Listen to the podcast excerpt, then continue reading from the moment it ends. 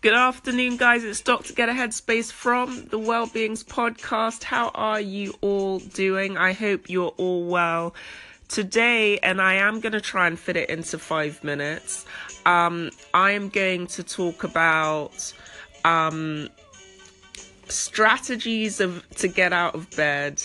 You know, what motivates you? What are your values? And these are the main things I want to start talking about. And, you know, as you guys know, I'm a 40-year-old doctor working in London, England.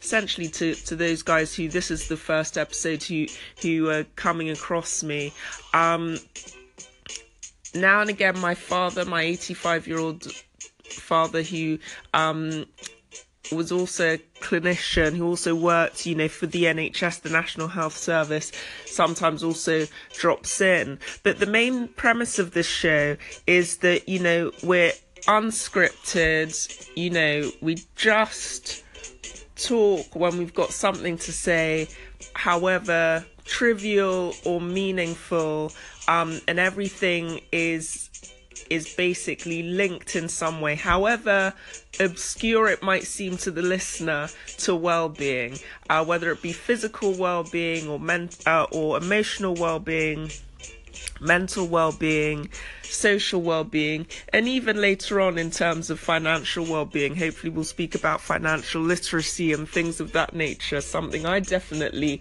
could get some tips on. So guys, let's focus on today's episode. So essentially, I really struggled to get up this morning. Really struggled. And I was thankful that I didn't have work, because if I didn't have work, it would have just felt even more horrible. But luckily, at the moment, I'm off preparing for professional exams. But it did get me thinking, you know, what actually gets people out of bed in the end? Is it, you know, they'll always make sure that they get out of bed because for fear of the wrath of their boss. So they've got to get out of bed, you know, on time for work. They never miss work. That gets them out of bed. But when it comes to doing something maybe for themselves, they struggle. So when I say that, maybe like, for instance, you know, they've made a commitment to better their physical health and their mental health, and so, you know, they have prioritized running, but they struggle with that for some reason. Maybe it's too cold, or, you know, maybe they just hate running, so they don't do it. But when it comes to someone else's agenda, maybe a job that they don't even like, but it affords them, you know, it enables them to pay their bills. They make sure that's done. But then things that more testify to their personal development, they struggle with. The other thing is it might be the opposite.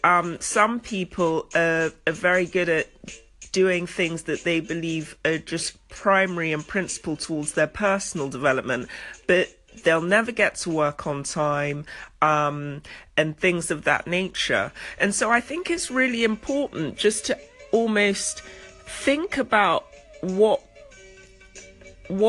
seems to motivate you, what gives you that, like, even if it's 6 o'clock, 5 o'clock in the morning, you will get out of bed no matter how much sleep you've had to get to X point, whether that X point be your place of work, or whether X point be, you know, the park that you tend to walk around to get your steps in, because, you know, you're worried about your high blood pressure and your diabetes. You know, is it where are your values aligned in terms of what actually motivates you? Is it YouTube videos? You'll always make time for that, or is it something else? I think it's really important to actually have a think about what motivates you organically.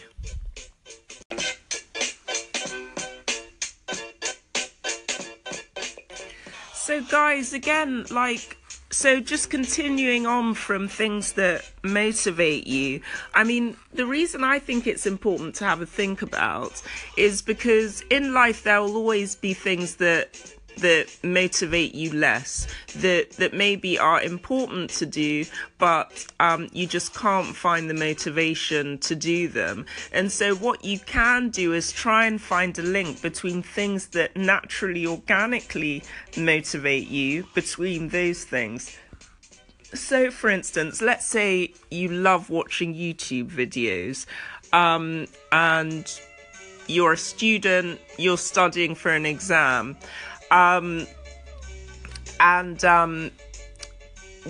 What you could, for instance, do is you could say, okay, I'm going to give myself X amount of minutes to watch this YouTube video about this musician. I absolutely love his latest video.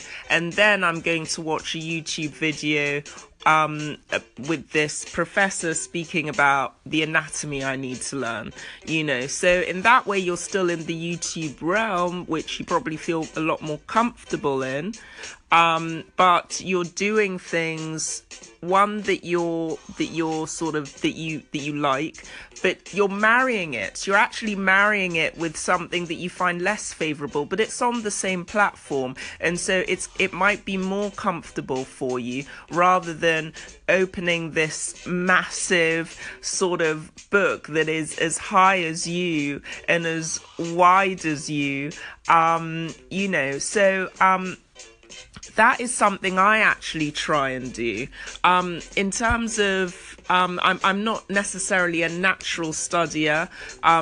People might find that hard to believe. Today I've got 2 degrees, but it doesn't necessarily come natural to me. And the thing years and years ago that unlocked it was that I found that going to the library wasn't a natural place for me to study, but going to a cafe was. And so, you know, put me in an environment which is not associated with studying, and basically a relaxing environment where I can sip my coffee and just sort of, that actually makes my mind more fertile to learn. I find the library quite a stressful place to actually learn. And so it's just about almost hacking yourself and just almost having the confidence just to sort of do things that you find less favorable, you know, by marrying them with either particular places that you like being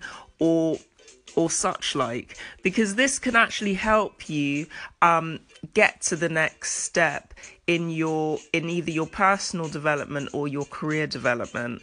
Now, the other thing is as this whole started was, you know, what motivates you to get out of bed. So let's just say that you should get out of bed to do something. You've got a deadline, but it's just not happening. You know, you had a little bit too much to drink last night, or, you know, maybe you had an argument with a spouse, and so you're in a bit of a foul mood this morning, or whatever it is, or maybe you just didn't get enough sleep, or maybe you're anxious as hell about the prospect of doing what you need to do. I think that in those situations, rather than stewing in bed, and obviously this is going to be, you know, it's not going to be a one solution catches all situation, especially for people with diagnosed mental health disorders. This is actually, you know, at times part of the pathology. And so it's extremely difficult, but definitely one thing that helps is just to break the cycle of inaction. And the best way to break the cycle of inaction is to actually make an action. So for instance, you know, if you're in bed, you know, commit to yourself, when I get up to go to the loo, I'm going to stay up after that. After that, I'm going to go take my shower and get ready. Even though I don't know what I'm going to do after that, I'm at least going to do that. And so you're marrying again something that your body needs. You need to go to the loo at some point, and with something else. And then you're going to use that to propel you. So guys, I would love to hear what actually motivates you to get out of bed.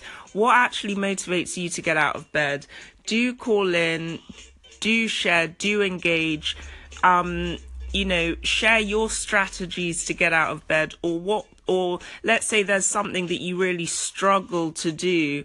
What helped you get it done? Was it just the fear of the looming deadline that in the end just sort of tipped you over to action, or was it something else? Was it a different way of thinking about it? Because at the end of the day, stress can lead to a lot of a lot of health issues, and so this is really about emotional well-being and mental well-being. No, I'm using the terms well-being rather than ill health. So this is about how people can actually help get through these circumstances in their life, that we all need to find coping strategies towards. Some of us struggle finding those coping strategies, and some of us you know, just find this effortless. So I want to hear from both camps, people who struggle and people who find it effortless, so we can share ideas. The final thing is at some point, I think on my Instagram, I definitely do have a video on my Instagram, so you can check that out on Getaheadspace, Dr. Getaheadspace, all one word. But basically I was talking about a principle called the 1 minute principle. Some people also call it Kaizen, and it's and it's a sort of it's a little bit of a trick that you play on yourself to actually help increase your productivity and also to help motivate you just to do something. And some people also call it Kaizen as well, but sometimes when you Google Kaizen, other things come up. But there's a video, and the video title for this is horrible, because it is, I think it's quite negative, because at the end of the day, people aren't lazy necessarily. They're either anxious, fearful, terrified, or they're just natural procrastinators. That's usually why actually people don't necessarily do things that they should do or need to do.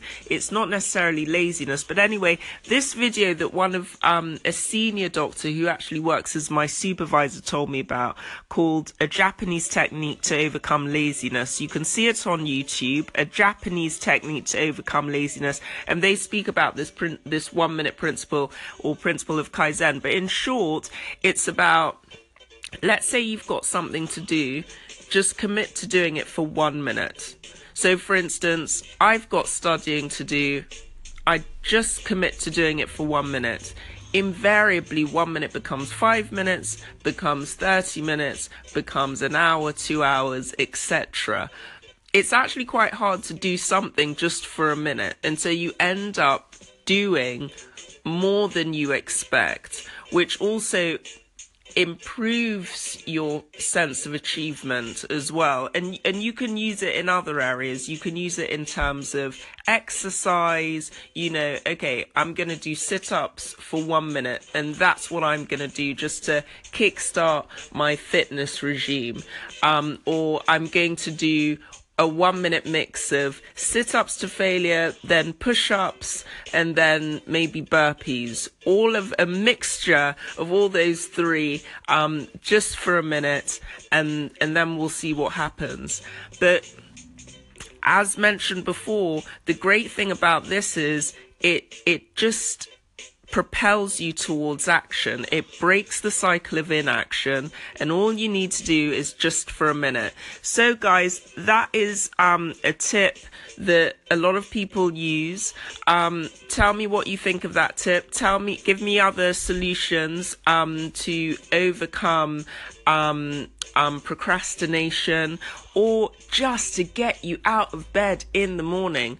What motivates you? That's the discussion today. Take care and stay well.